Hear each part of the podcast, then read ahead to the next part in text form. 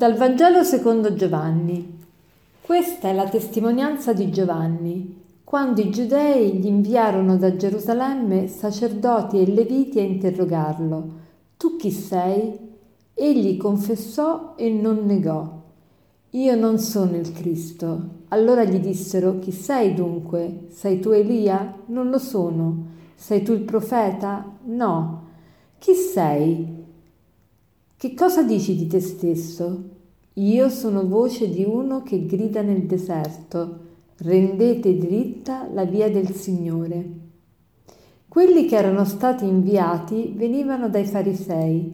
Essi lo interrogarono e gli dissero, perché tu dunque tu battezzi se non sei il Cristo? Giovanni rispose loro, io battezzo nell'acqua, in mezzo a voi sta uno che voi non conoscete colui che viene dopo di me, è lui, io, a lui io non sono degno di slegare il laccio dei sandali. Oggi Giovanni il Battista confessa la sua identità. Giovanni viene scambiato per il Messia, Giovanni viene scambiato per un profeta, Giovanni dice semplicemente la sua identità. Ecco, Giovanni ha quella umiltà di non farsi vedere diverso da come è noi spesso pecchiamo di vanagloria, se qualcuno ci attribuisce qualche onore, qualche dote, qualche caratteristica che ci eleva al di sopra di quello che in realtà siamo, noi ben, non lo correggiamo, questa persona non la correggiamo, non cerchiamo di fargli capire la nostra vera identità. Giovanni invece confessa la sua vera identità. Lui non è Gesù, lui non è il verbo, lui è la voce. E c'è bella differenza tra la voce e il verbo. La voce veicola la parola, la parola è ciò che rimane, ciò che nutre la nostra mente.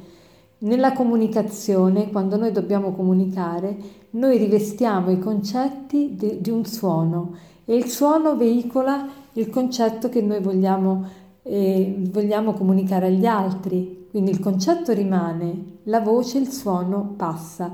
E questo è l'esempio che Giovanni ha fatto riguardo alla sua persona. Io sono voce, Gesù è la parola.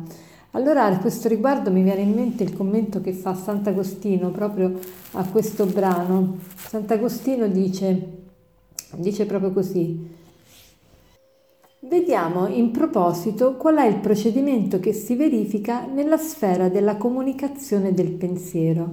Quando penso ciò che devo dire, nel cuore fiorisce subito la parola.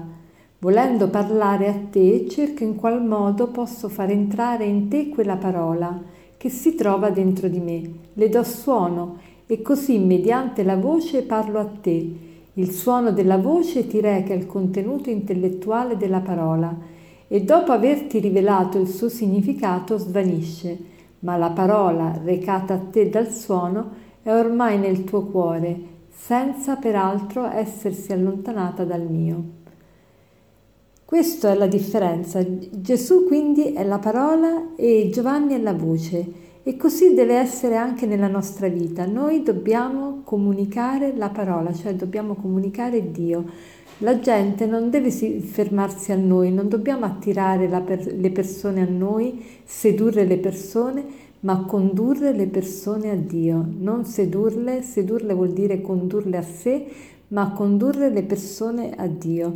E come facciamo? Dobbiamo imparare a curare la voce. Se noi siamo voce e non la parola, dobbiamo curare la voce. Che vuol dire curare la voce? Curare la nostra identità c'è una mia amica che è cantante lirica e lei mi dice sempre che per poter curare la voce la prima cosa che si richiede è curare il respiro. Il respiro è essenziale per curare la voce. E allora il respiro dell'anima qual è? La preghiera.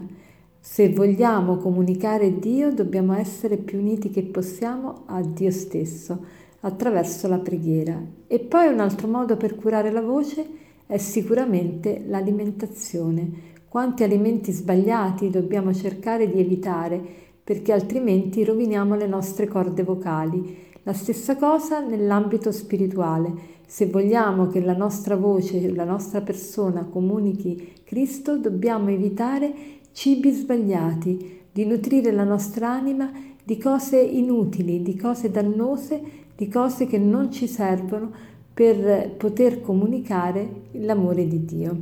Allora facciamo proprio oggi il proposito di non essere vanagloriosi, cioè di non, eh, di non attribuirci delle doti che non abbiamo, di riconoscere che siamo soltanto strumenti. Cerchiamo di non attirare le persone a noi. Quante volte facciamo dei gesti, diciamo delle parole, facciamo delle azioni soltanto per attirare l'attenzione su di noi, per farci vedere, per farci sentire, per farci lodare.